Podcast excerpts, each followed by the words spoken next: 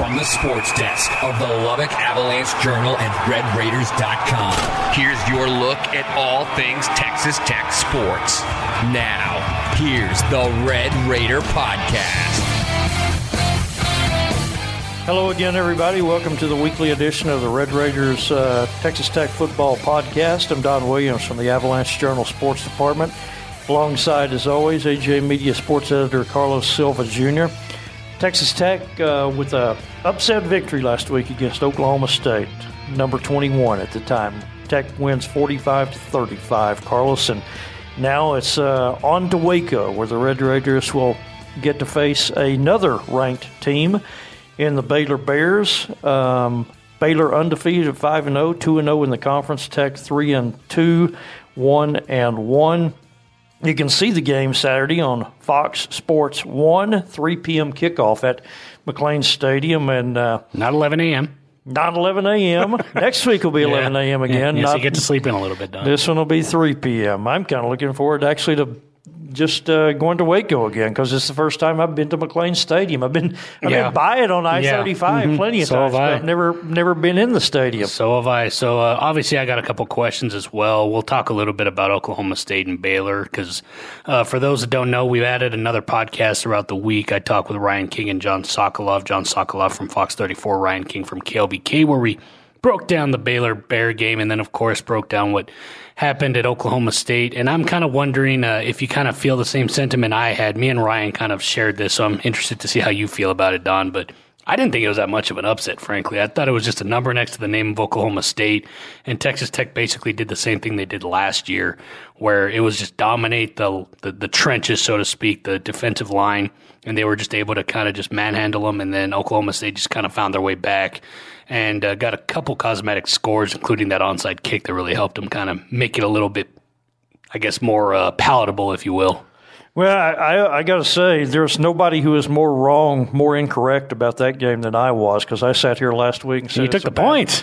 I sat here last week and said it's a bad matchup for Texas Tech. I thought they'd not only have trouble winning, I thought they'd have trouble covering the spread. Oklahoma State was favored by 10. And, you know, the reason I said that was because Oklahoma State's offensive weapons had really gotten off to good starts with Sanders and Hubbard and Wallace. And Texas Tech had gone 2 games in a row not scoring 17 points, which had not happened since 1998. And so to see the Tech defense perform the way that they did against Hubbard and Wallace and Sanders, and the Tech offense put it all together and have all that happen in the same day, I was kind of blown away. And the thing that struck me most, and you alluded to it, was just how Texas Tech's defensive front people just dominated Oklahoma State's offensive front. I was high on Oklahoma State. I had been an AP poll voter. I had them ranked number 15 on my ballot going into last week. They're not ranked now.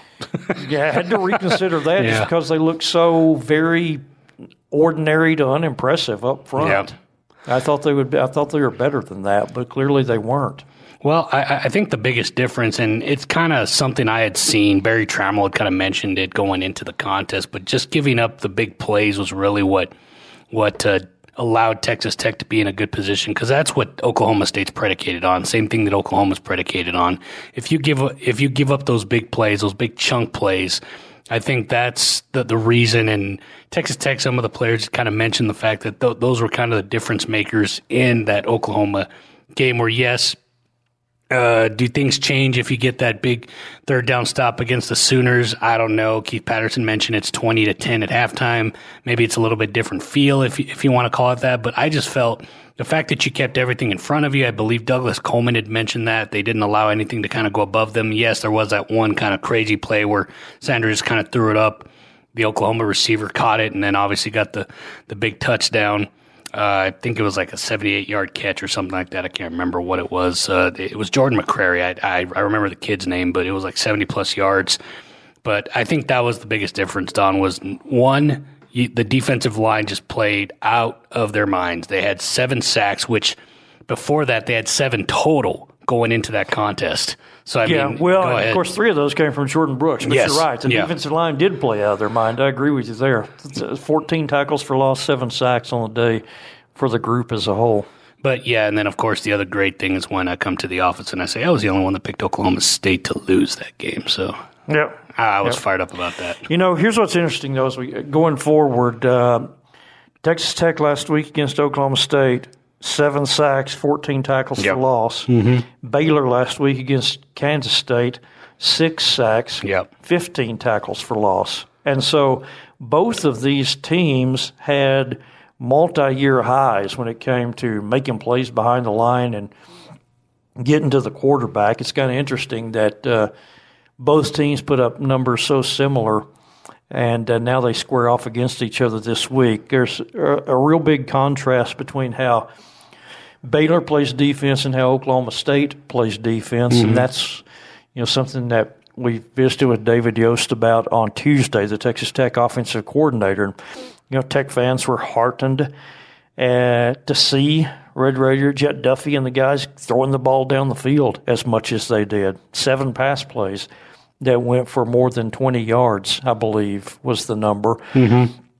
And you contrast that with Baylor, which has given up only 10 pass plays of 20 yards or longer all season, and only 3 of those of 30 yards or longer. Bears are top 10 defensively in the FBS in both of those categories, and David Yost says the reason why is they play off you, they keep everything underneath, play a lot of zone coverage, and it's been teams have found it very difficult, practically impossible, to get big plays against the Bears defensively. And I think that's going to be a good test for Jett Duffey, as we talk about, you always talk about his judgment and not throwing the ball into heavy coverage. Baylor plays that kind of coverage where they're going to have eyes on the quarterback sitting back, kind of playing center field and just waiting for him to overthrow a guy or throw a ball they shouldn't.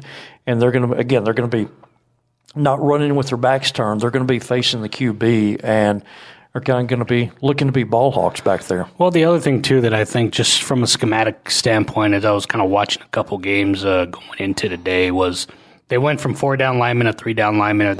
They're now at 3-5-3. They have a lot more speed, which I think that also helps to kind of get to wherever the ball is thrown underneath, so they're able to make those sure tackles. You got guys that obviously converge to the ball.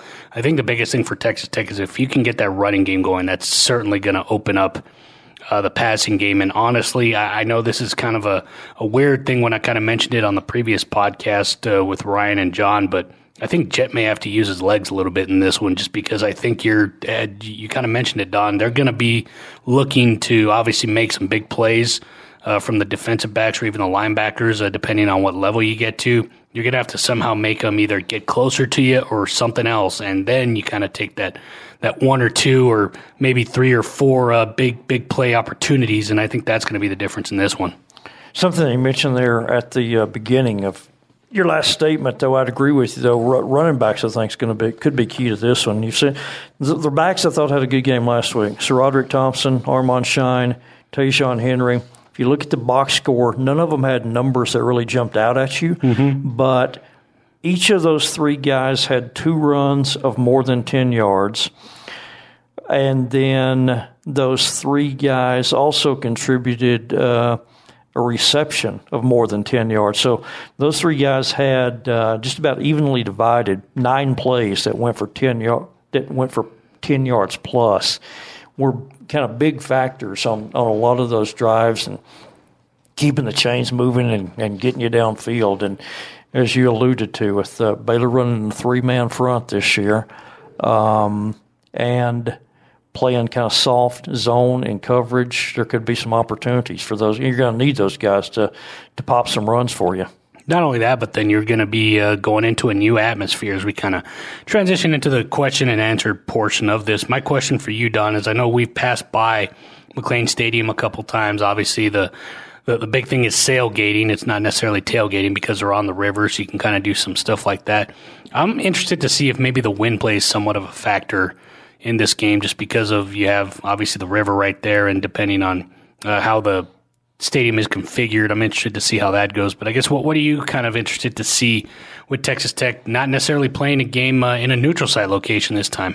I think it's going to be how they react, and as you said, being first time for virtually all those guys to be in that stadium. Just kind of what are the dynamics? What is the how tight is the sideline? You know, that's a factor when you play at Oklahoma State, for example.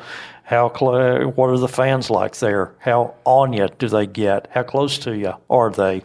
How much of a factor are they? I mean, it's kind of a small, small intimate stadium, only 45,000. I think kind of a good design and kind of a design that and a capacity that suits Baylor's purposes. Where when their program is really going good, you can pack 45,000 people in there.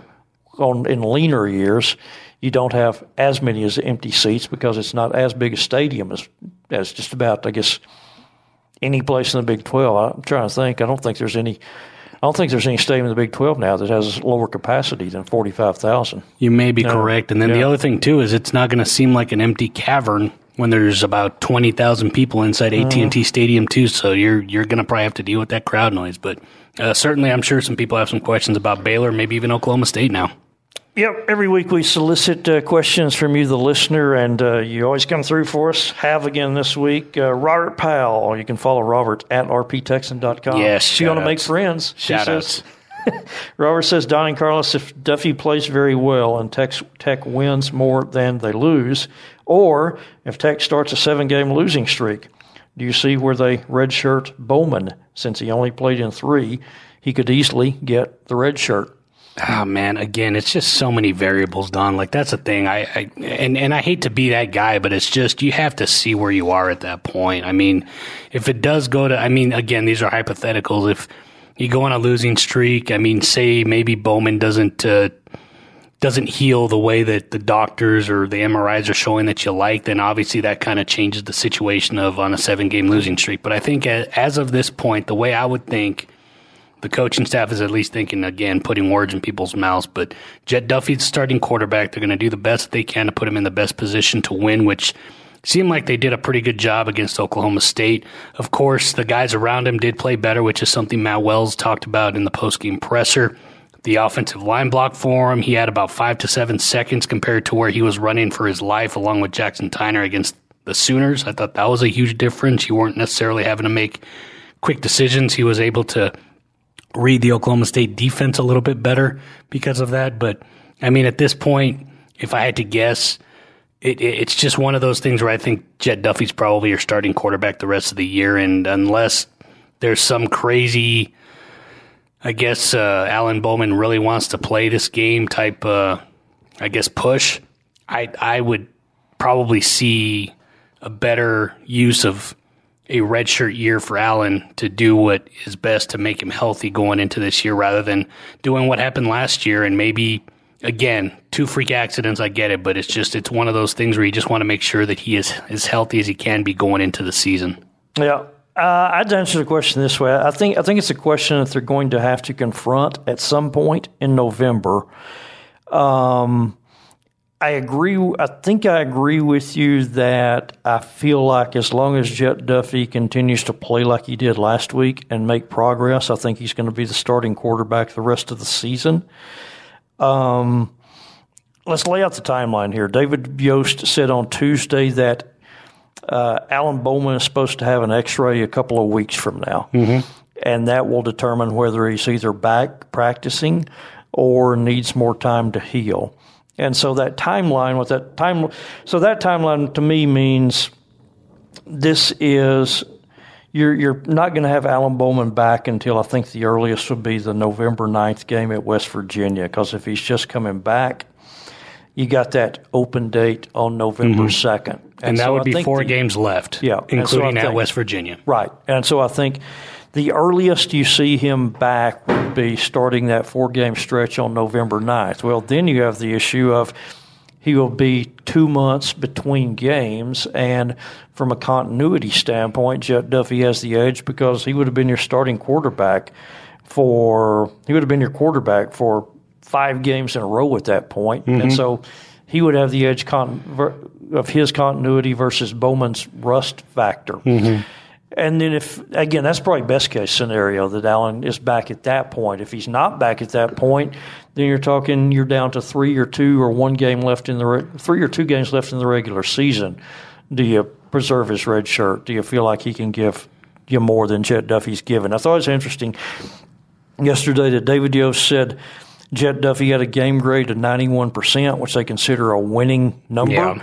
But he also said for as good as he graded, he had too many negatives, more negatives than they liked. There was still stuff in his game, be it missed passes or other things in the operation that they want him to clean up. Maybe he can clean that up over the next month and kind of put himself into a position where even if Allen is back healthy, they stay with Jett. And so I think we pretty much tend to agree on what we're looking at, though. Yeah, because the other thing, too, and then obviously to kind of do one quick point and then we can go to the next one, but your backups right now at least are Jackson Tyner and Xavier Martin, who's switching back from wide receiver and was a quarterback. He's actually splitting his time. Yeah, so going back and forth. So that's obviously your situation if you want to look at it that way.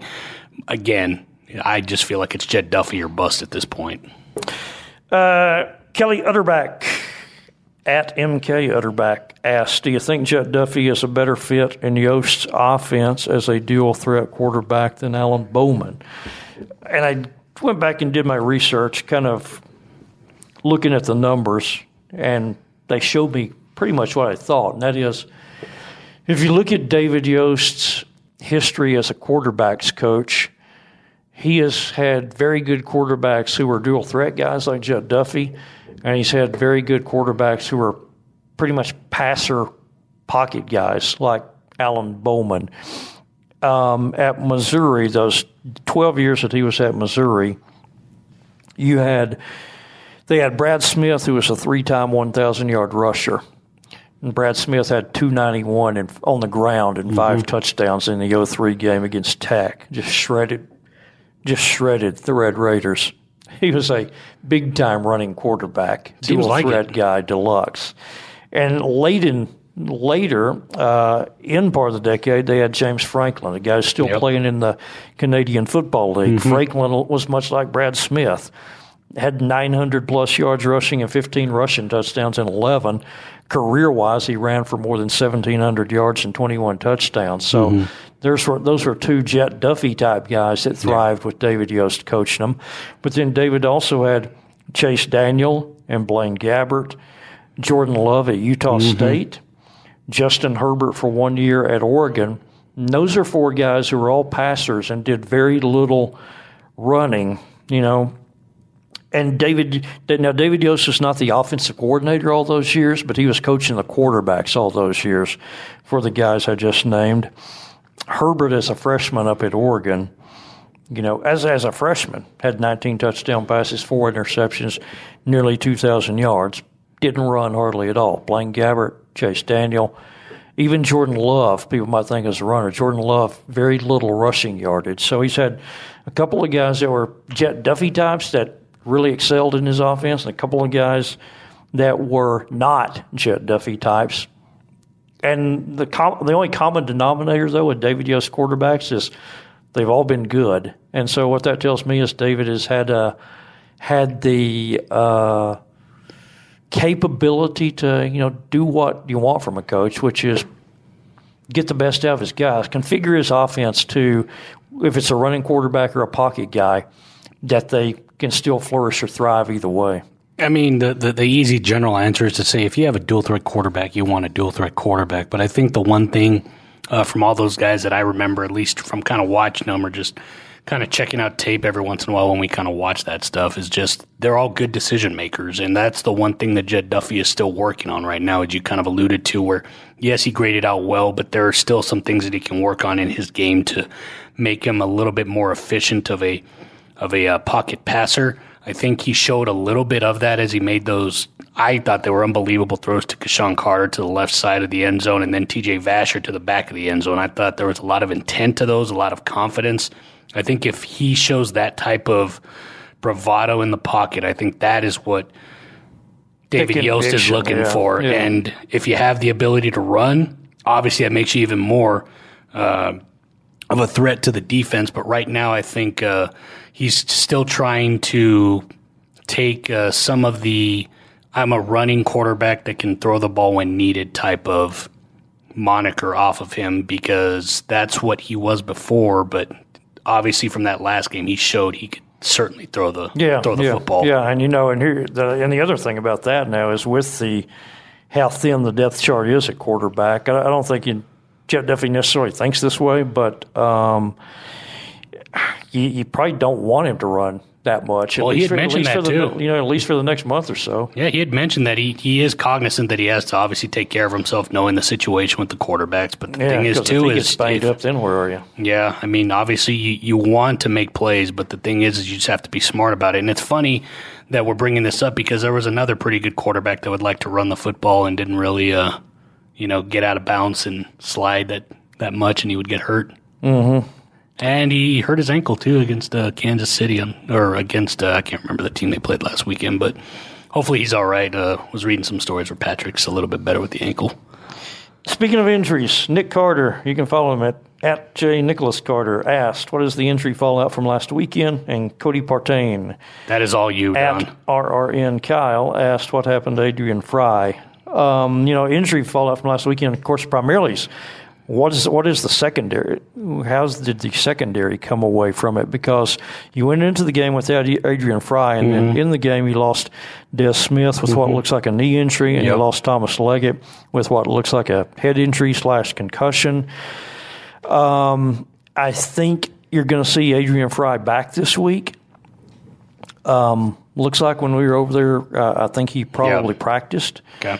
You saw him in full uniform. I don't think you're going to see Des Smith or Thomas Leggett this week. I think both of those guys, I would say, are somewhere between doubtful and just out. I was going to say Des looked like he was in some significant pain. I mean, Des has been seen still on crutches as recently as yesterday, and I assume probably today. And that's why you're answering this. I wasn't at practice yesterday. And Tommy Leggett, honestly, I mean, when we were waiting for the end of practice the last couple of days for post-practice interviews, he walked out not in football gear. Yeah. Before practice was over. So obviously it looked like he had done little to no football work. So what does that mean for your secondary? It's not a great situation, but I don't think it's as bad as you might think. Because Alex Hogan played well. Well, here's the thing, though. You're going to have 5 experienced defensive backs mm-hmm. on Saturday. You're going to have Zach McPherson and DeMarcus Fields at cornerback, which is – that's every week. Yeah. And you're going to have Doug Coleman at one safety. That's every week. And like I say, I think you're going to have Adrian Fry at the other safety, and he's one of your most decorated guys. And then I believe that, the next logical guy to fit in there somehow is Jamarcus Ingram, who has started a bunch of games for Matt Wells and Keith Patterson up at Utah State, I believe 15 starts. He's not an inexperienced guy. So I think you roll out with 5 guys experienced guys who have played mm-hmm. a bunch of football. And you're in a good position there. I think, though, the issue is, particularly facing a team with a good passing offense, those guys, you don't want those guys to play 90 snaps. And so you're going to need Dadrian Taylor to roll in there and play a little bit on Fry's spot. You're going to need Alex Hogan maybe to roll in there, and Alex Hogan or John Davis to give McPherson and Fields a breather.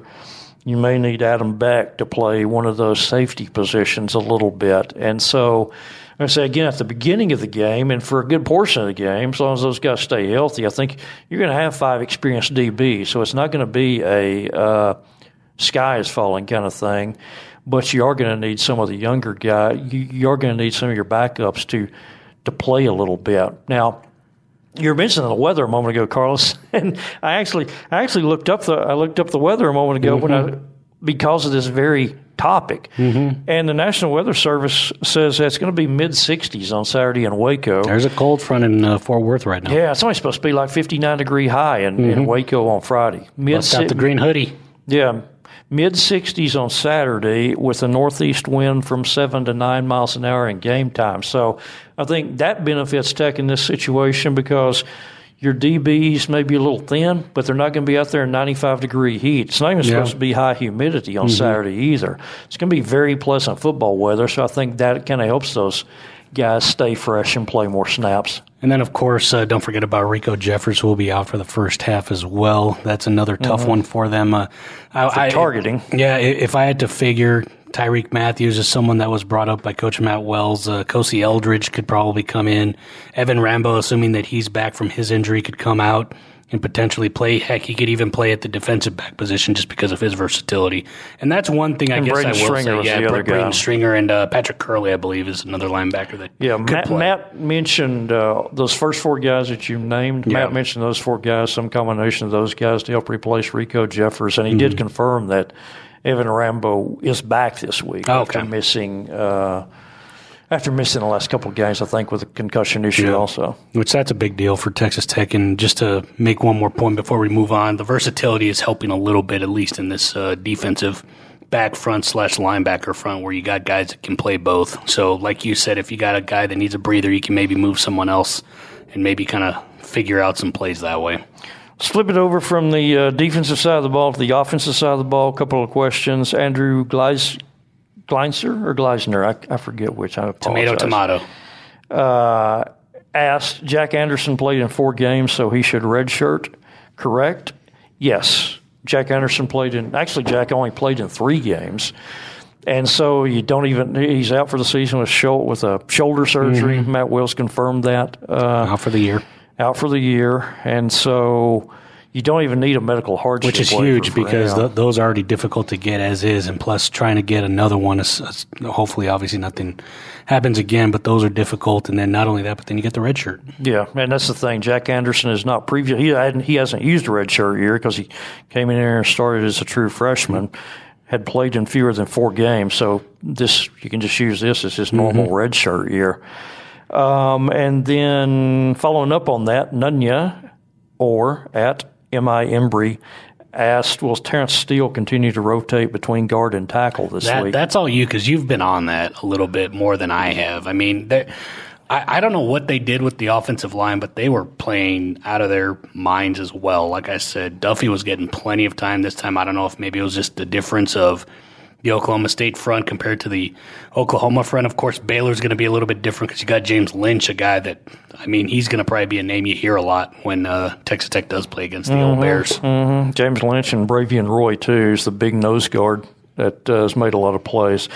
You know, at the beginning of the game last week, the right side of the offensive line was Terrence Steele at right guard and Casey Verhulst at right tackle, which that was interesting because Terrence has started 40 games now, and the first 39 of them, every single one of them was at a tackle. And they moved him to guard last week.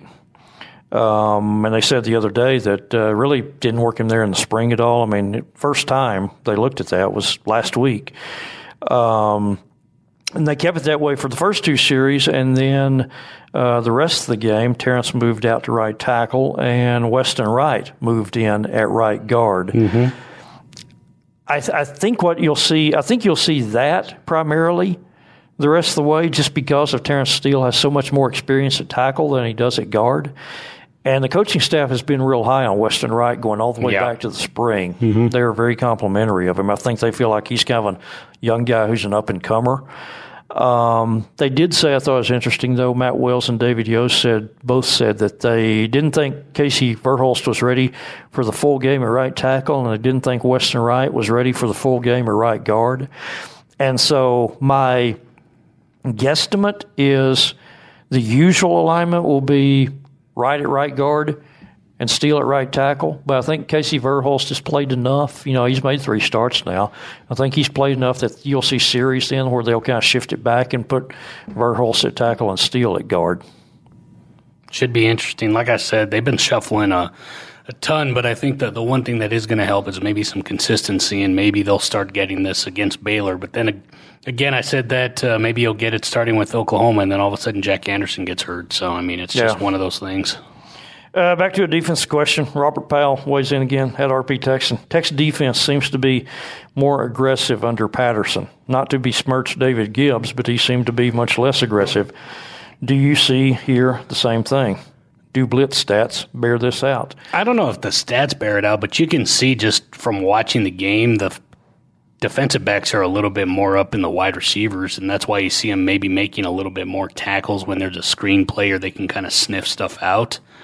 Mm-hmm. David Gibbs was more of a guy that kind of, for lack of a better term, kept things in front, so that's why you would kind of have guys 5 to 10 yards off a receiver and you kind of give up those plays. But the thing is when you do that, you're obviously making the offense try and have longer drives. Maybe they make a mistake on one of those throws, or maybe you pick one of those, you know. But I mean, there's different ways to say it, but in terms of aggressiveness, that's kind of tough, just because it's just one of those words that, I mean, you can look at it stat wise, but I think that the biggest thing that you can talk about with the defense is just the defensive line play has been getting a lot better, and it seems like the defense is getting better. Yeah.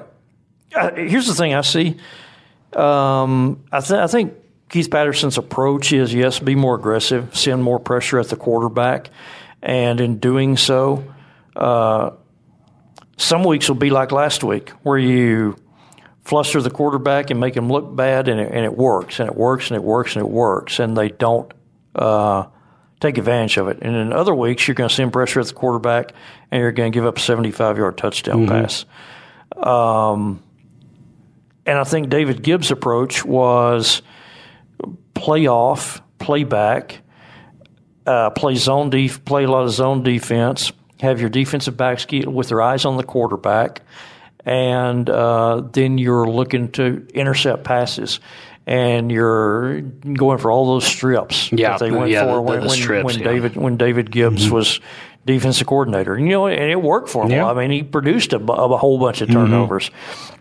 You know, David, from the very beginning here, I remember saying that your defensive backs, by and large, you don't have as good of athletes as those guys do at quarterback and wide receiver, because if they were better athletes, they'd be you'd have a wide receiver, because that's the way the game is going right now. And so you're going to have a harder time. We're not going to work on as much on tackling, because you're not able to tackle most of those guys in the open field. And you know what? At Oklahoma, that sure looked exactly like what the situation was. Yeah. You weren't able to tackle C.D. Lamb and Charleston Rambo in the open field, and they made you look bad. So his way of countering that was, let's try to get a whole bunch of turnovers, intercept passes. Go for strips. Go for strips. And Keith Patterson's more of the traditional way, which is we're going to send pressure at the quarterback, and if they beat us, and we give up some 60 and 70-yard touchdown passes, well, that's the price you pay. And it just goes back to obviously studying the opponent and knowing when to send your blitz, or, as Keith Patterson has said, sometimes he'll send a blitz when you're not expecting it, like on a first down or something like that, and maybe that kind of gets you in that second and long, and then that sets up a better situation for the defense, which had done a good job with third downs, but it's kind of been a little bit back and forth the last couple of weeks. I will say this. I think their success with pressure was, I think they had a lot more success, and this is kind of a obvious. I think they had a lot more success with the pressure last week than they had at any point the first month of the season. Because the first month of the season, I would notice a lot of times, they're blitzing, but you know what? A lot of people probably didn't even notice, because you didn't get close to the quarterback. You didn't really affect him. You didn't get him off. You didn't make the quarterback move. You're still able to stand in there and throw the football without much pressure. Well, and so I think they timed it up right and just had more success with it overall. Because I remember going into last week's game, you did not have a single player with more than one sack for the season. Yeah, they had 7 quarterback hurries and 3 sacks against UTEP. That was probably your best effort, other than a 2-sack effort against Arizona. And you didn't really have many quarterback hurries, but then you can't really hurry a quarterback that's as fast as Khalil Tate. So, I mean, that's kind of the duh part, too, I suppose. Let's see. Before we get to the comic relief segment of our show, questions, I've run through everything I had on my list. Did you have anything additional that came in late, Carlos? I got a couple. We got one from longtime listener, first-time tweeter, Ryan King. Since Waco is most well-known for being the home to Dr. Pepper, what are each of your top 5 sodas or pops, depending where you're from, since Don is a superior ranker in Lubbock? Since soft drinks is one of my worst vices. That it is. RC Cola.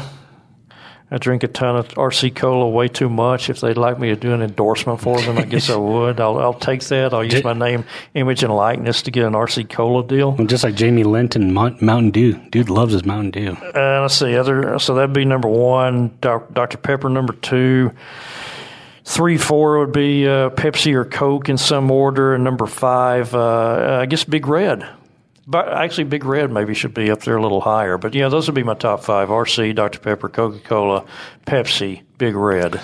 Go a little different. Sprite. I like A&W root beer. It's got a little kick to it. 7-Up is probably another one that I like. I know it's basically the same as Sprite, but it's got a different taste for me.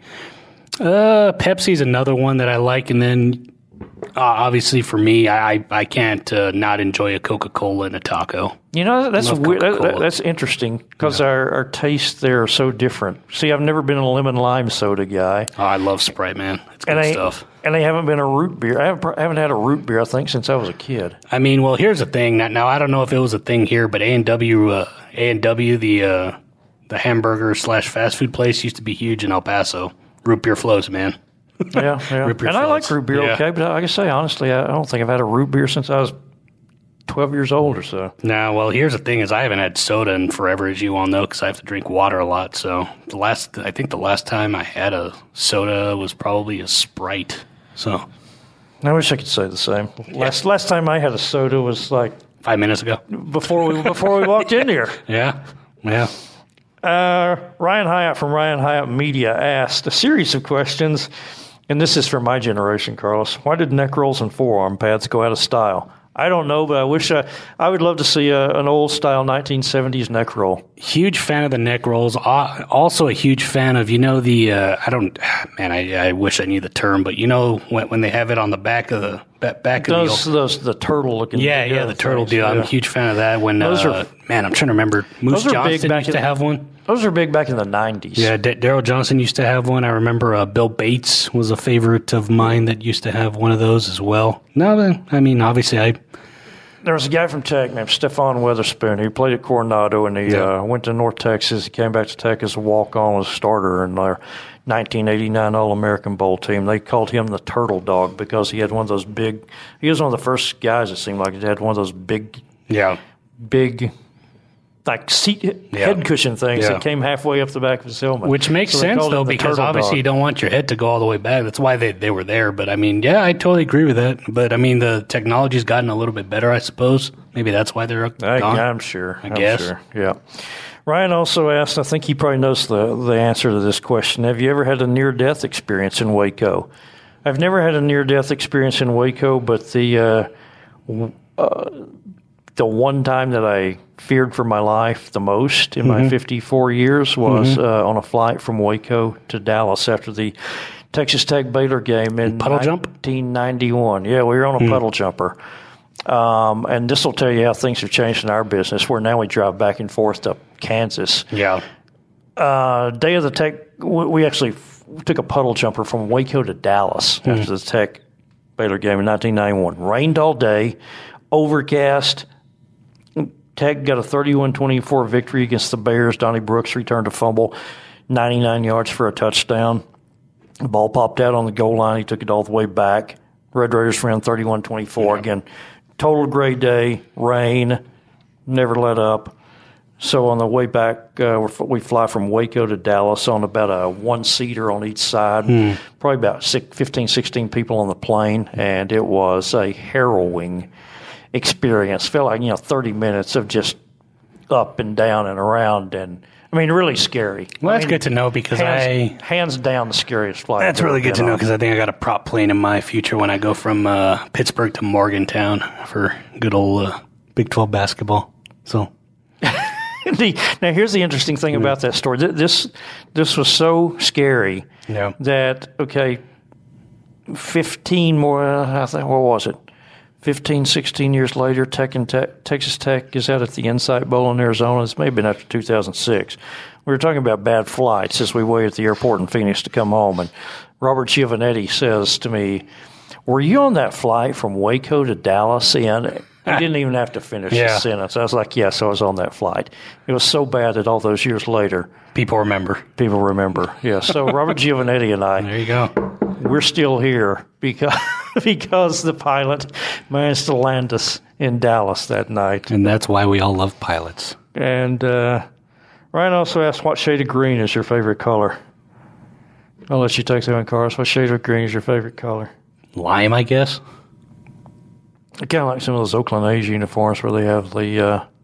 Definitely not highlighter like what Baylor does or what Oregon does now. Yeah, that's too much. You're right. That's too bright. Kind of a Kelly green or a forest green. Kelly green. I know the Wall Hawks have a really good color of green that they used to wear down in San Angelo. Kelly green's probably. Yeah, I think Kelly green's the one I would go with. Yeah. Well, that's every question that's on my sheet. Every question that's on my list. So I guess we'll wrap it up. Well, let's see here. Anything else come in? Let me double. Well, I don't know if it's anything that hasn't come in. It's just maybe you missed it. Let's see here. David Collier asked, if you are not listening to the game broadcast, what would be playing in those headphones you wear on game day? Oh, I forgot about that one. Who took that picture anyway? That would be David Collier. David Collier. Oh, David shot me on the sideline the other day. And turned it into a GIF. It's a fantastic GIF. I did see that. I waved at him. Yeah, no, that is what the GIF shows. I was probably listening to the game broadcast. I don't know. I don't have any funny answer for that one. What else I would be listening to. And then for most of us that have not been to Waco since 2007, have any suggestions on places to eat since you're a regular for the Texas Sports Hall of Fame? So that was a little shout out there to your. You know, that's a good. I have not had a lot of meals in Waco because it seems like when I drive back and forth to Waco, I eat somewhere along the way. I tell you, if you're coming in from the north on I-35 in the community of Abbott, hometown of Willie Nelson, there's a place I love called Still Smoking Barbecue. They've been there since I think the 1970s. I used to eat there. We used to eat there. My family is from Hillsboro, Texas, which is about 30 miles north of Waco. It's my parents' hometown where my grandparents used to live, where I used to go on summer vacation at Christmas. Mm-hmm. And they had a barbecue place that was open. There was kind of a meat shop that was open, like I say, all the way back to the 70s. So I've been going there since I was 9 years, having food there since I was 9 years old. It's still open. It's called Still Smoking Barbecue.